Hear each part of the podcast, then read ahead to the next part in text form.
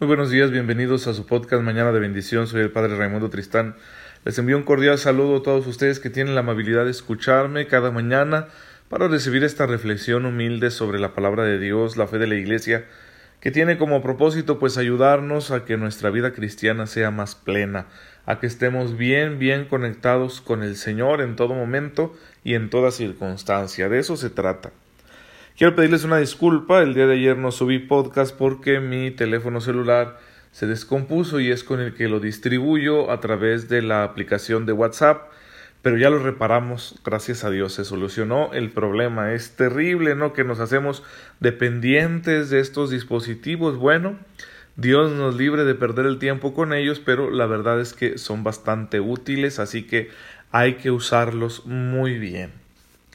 Antes de comenzar con nuestra catequesis, quiero hablar de un tema que de alguna manera está relacionado con lo que estamos estudiando sobre el sacramento de la penitencia, y es el hecho de la violencia, un tema siempre triste y siempre actual, y bueno, pues que vuelve a tocar el corazón de los chihuahuenses con la muerte ahora de este niño Rafita. No quiero comentar sobre los detalles del hecho porque está muy reciente y siempre hay que tener respeto por la memoria de los difuntos y por el consuelo de su familia, que han de estarla pasando muy mal con una pérdida tan absurda, porque en un instante perdieron a un ser humano muy querido que estaba comenzando su vida. Bien, esto solo nos demuestra que el tema del ejercicio de la violencia siempre es un tema pendiente. ¿Por qué? Porque vivimos una sociedad violenta donde suceden unas cosas tan horribles que no tienen ningún sentido. Hay muchos factores que analizar. Mira, podría mencionar todos estos, ¿no? La descomposición social que tiene su raíz en la crisis de la institución familiar. ¿Dónde aprende uno a ser persona? ¿Dónde aprende uno a ser humano, a tener corazón y a evitar el mal? Pues en casa.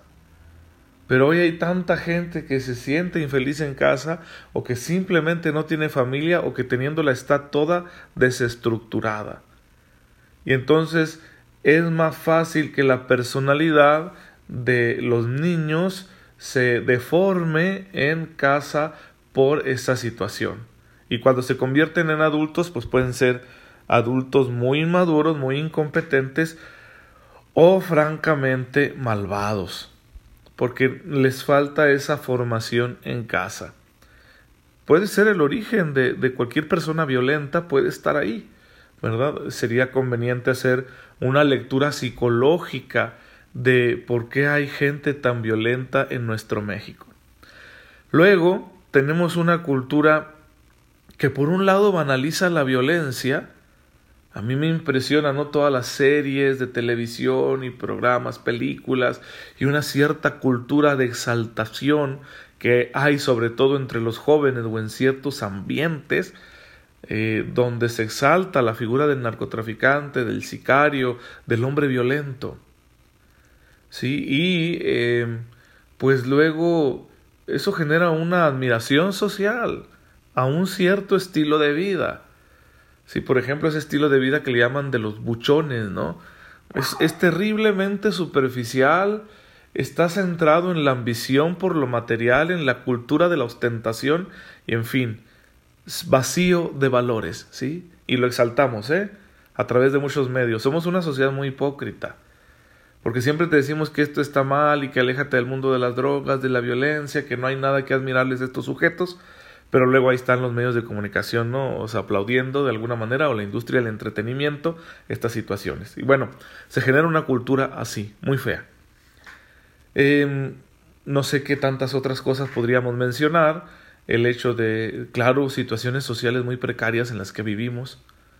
La tensión social debido a las difíciles circunstancias de vida que atraviesan muchas personas en nuestro país pueden ser un detonante para la violencia, para otro tipo de crímenes, por supuesto, menos graves, pero que igual están mal.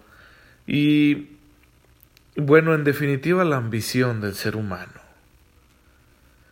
La ambición que nos hace buscar una vida placentera, una vida cómoda, a cualquier precio. Y por último, pues simplemente la locura. El que en ocasiones olvidamos, hermanos, el mal que somos capaces de cometer. Todos nosotros somos malvados en potencia. Todos nosotros podemos perder los estribos, perder la cabeza, perder el juicio y hacer estupideces de diversos tamaños. Y olvidarnos de las limitaciones que nos impone la moralidad. Todos estos factores de los que hablo y que sería interesante que especialistas nos ayudaran a profundizar en ellos, todos estos factores contribuyen a que uno pierda la brújula moral. Y esta es la clave como sociedad en los países occidentales, y México no es la excepción, estamos perdiendo la brújula moral. Consideramos que la moralidad es algo puramente relativo, que cada quien decide lo que es bueno y lo que es malo. Y eso pues lleva a la sociedad al caos, porque podemos tener criterios tan diferentes al respecto. Y cuando una persona pierde la brújula moral, ya no hay límite, ni ley, ni peligro que le detenga. Empieza a hacerse uno atrevido, temerario, ¿sí? Empiezas a romper esos límites que te impone la sociedad por tu propio bien. Y bueno, nuestros comportamientos van siendo cada vez más riesgosos. En muchos terrenos, en muchos terrenos. Por ejemplo, cuando un jovencito empieza a mirar pornografía, que uno diría, bueno, pues es que ¿quién no hace eso, no? ¿A quién no le llega una imagen pornográfica y la ve, no? Porque es algo deleitable. Y pues es decir, no es tan malo, ¿no? Dentro de todas las cosas malas que un ser humano puede hacer, pues eso no es tan malo, ¿no? Y como que corresponde casi a cierta etapa, ¿verdad? De la adolescencia. Pero déjalo ahí viendo, no sé, chicas desnudas. Y después va a pasar a mirar en sus dispositivos el acto sexual que realizan otras personas. Actos sexuales que están muy elaborados y que no corresponden a la realidad y que pueden tener altas dosis de violencia, Sí, o sea, encuentras de todo en internet principalmente en cuanto a lo que pornografía se refiere. Y cada vez su cerebro se va a ir deformando y va a ir perdiendo la brújula moral. Y entonces va a pasar a ver otras cosas, porque lo primero ya no le va a satisfacer.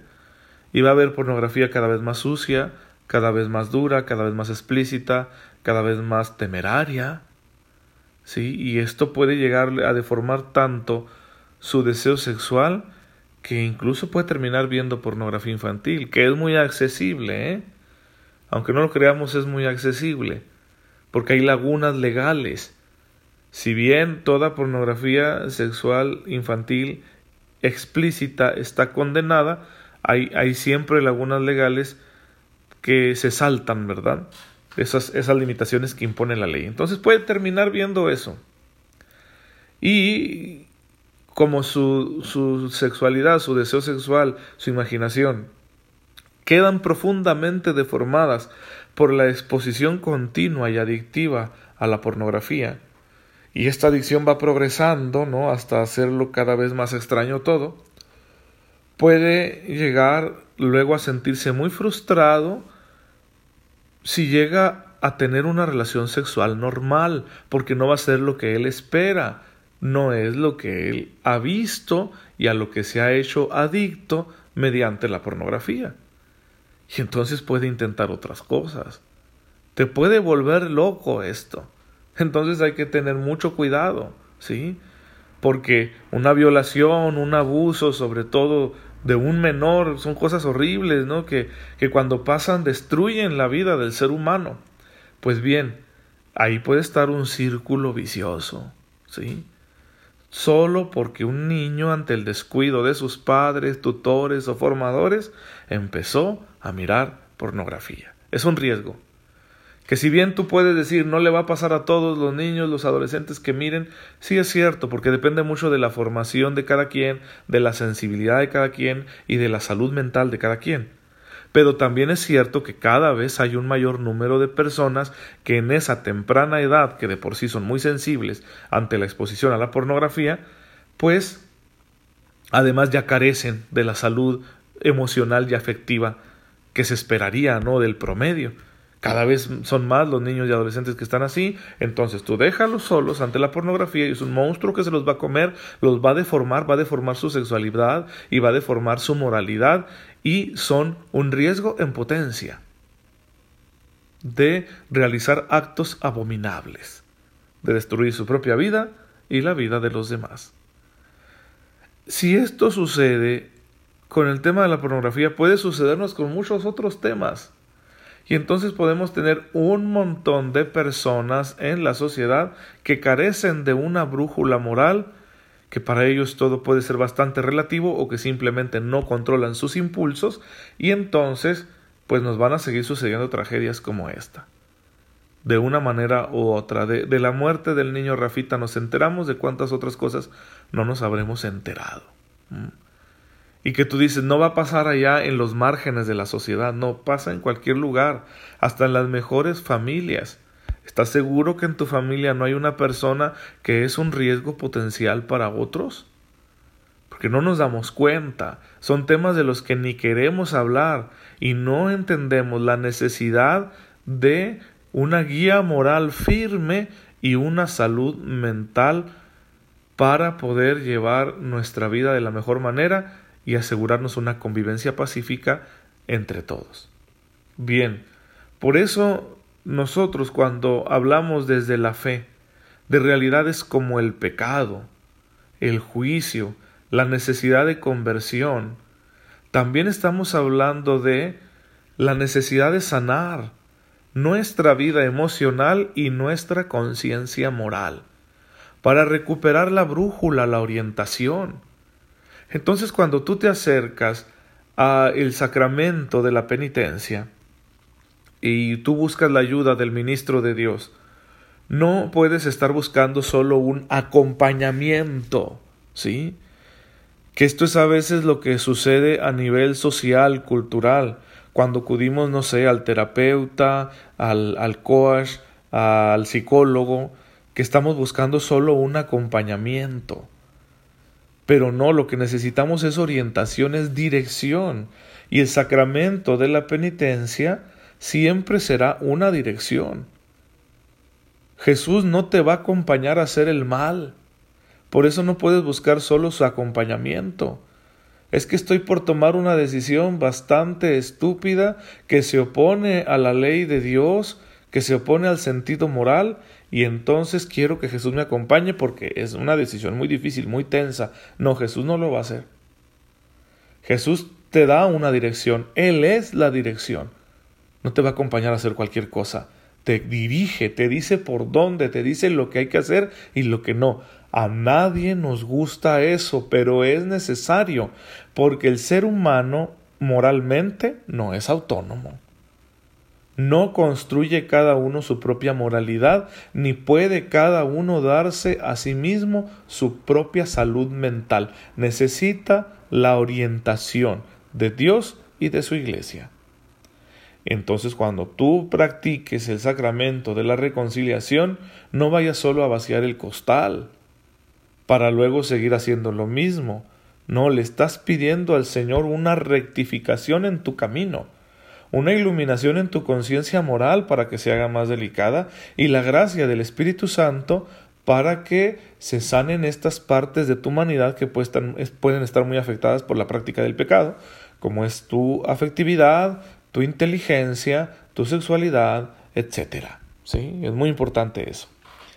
Y no despreciar las ayudas humanas que pueden ser también muy cristianas, pero siempre que tengan esa característica, que sean una orientación para un cambio, para una conversión, de manera que tú y yo seamos cada día un menor riesgo potencial para quienes nos rodean, que seamos personas cada vez más estables y más santas, ¿sí? Más santas, y en ese sentido estaremos cada vez bajo un menor riesgo de hacer el mal en cualquier grado o forma de la que podamos nosotros imaginarnos. Y qué padre si la sociedad trabajara para esto, en lugar de dejar principalmente a los niños, a los jóvenes, a los más vulnerables, completamente desorientados, haciendo lo que les viene en gana y que terminan muy mal, en un fracaso vital que luego supone en ocasiones una desgracia, una tragedia para personas inocentes, como en este caso que he comentado. Bien, hermanos, pues esto daría para mucho diálogo, mucha conversación, mucho de qué hablar. Ojalá que podamos seguirlo profundizando en el podcast desde un punto de vista cristiano, para entender la profunda necesidad que tenemos de convertirnos, de sanar y de cuidarnos unos a otros. Que Dios los bendiga por escucharme esta mañana. Espero que les haya servido esta reflexión. Señor, te bendecimos. Te pedimos perdón por nuestras faltas. Te pedimos ayuda, Señor. Te suplicamos ayuda para sanar, para ser buenos santos según tu voluntad.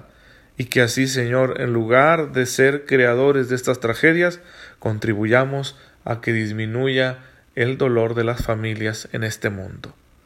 Bendito y alabado seas por siempre, Señor. El Señor esté con ustedes. La bendición de Dios Todopoderoso, Padre, Hijo y Espíritu Santo, descienda sobre ustedes y los acompañe siempre. Nos vemos mañana, si Dios lo permite.